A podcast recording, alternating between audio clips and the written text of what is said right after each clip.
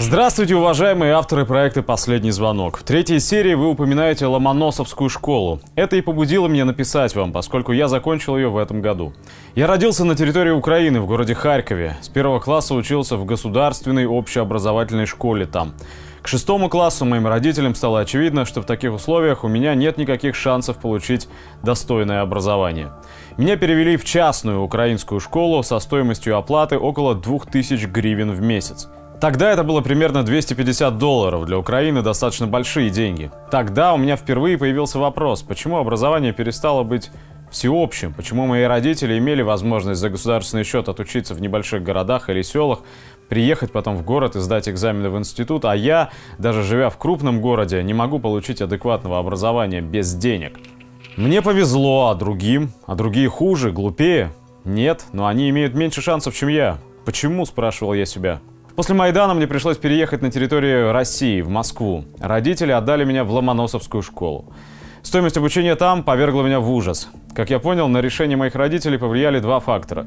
Первый, у меня не было российского гражданства, а школа была согласна брать кого угодно, откуда угодно, без лишних вопросов. Второй, гораздо более важный. Мои родители надеялись, что так они обеспечат мое будущее, так как у меня будут одноклассники, которые станут влиятельными людьми впоследствии. Именно этот момент вызывает ассоциации с разговором о лошадях. Я не мог идти против воли родителей, да и сам в то время не считал такой подход ошибкой. Родители уверены, значит, скорее всего, так и есть. Эта школа является ярким примером естественных для любой общественной системы попыток верхних слоев общества максимально закрепить свои привилегии, максимально отгородиться от отребья. Эта школа – бизнес, и он работает на естественном желании дорвавшихся до богатства родителей закрепить право на эти привилегии за своими детьми на желании родителей создать такую среду для детей, не принадлежа к которой ты не имеешь права ни на что.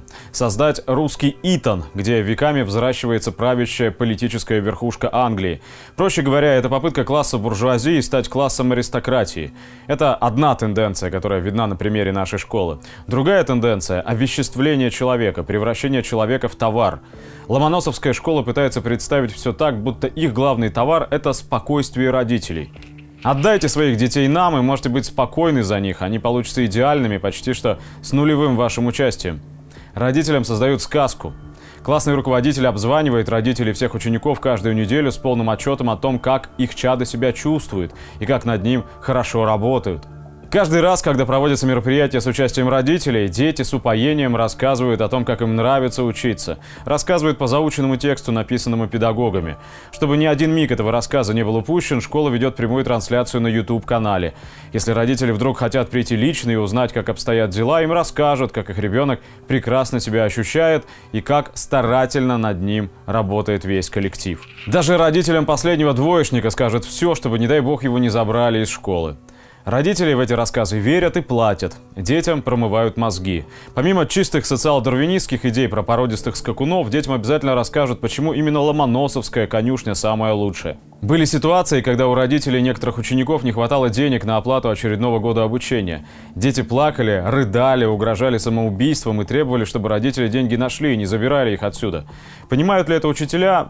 Во многом понимают, однако им это удобно. Работать с местной публикой намного проще, чем с публикой из обычной государственной школы. И учителя молчат, не желая потерять свои рабочие места. Я больше чем уверен, что это свойственно любой частной школе. Нашей главной книгой стала «Незнайка на Луне». Я стараюсь объяснять окружающим меня людям происходящую ситуацию, и мне отрадно видеть, что все больше и больше людей меня понимают и поддерживают. Я понял одно. Мне есть зачем жить и есть что делать в этом мире. Я не хочу, чтобы мои дети оказались в ситуации, когда человеку нужно выбирать, стать жеребцом или превратиться в товар. И ведь мой ребенок не будет один. Все окажутся в такой ситуации. И как тогда жить? Как жить, зная, что ты товар?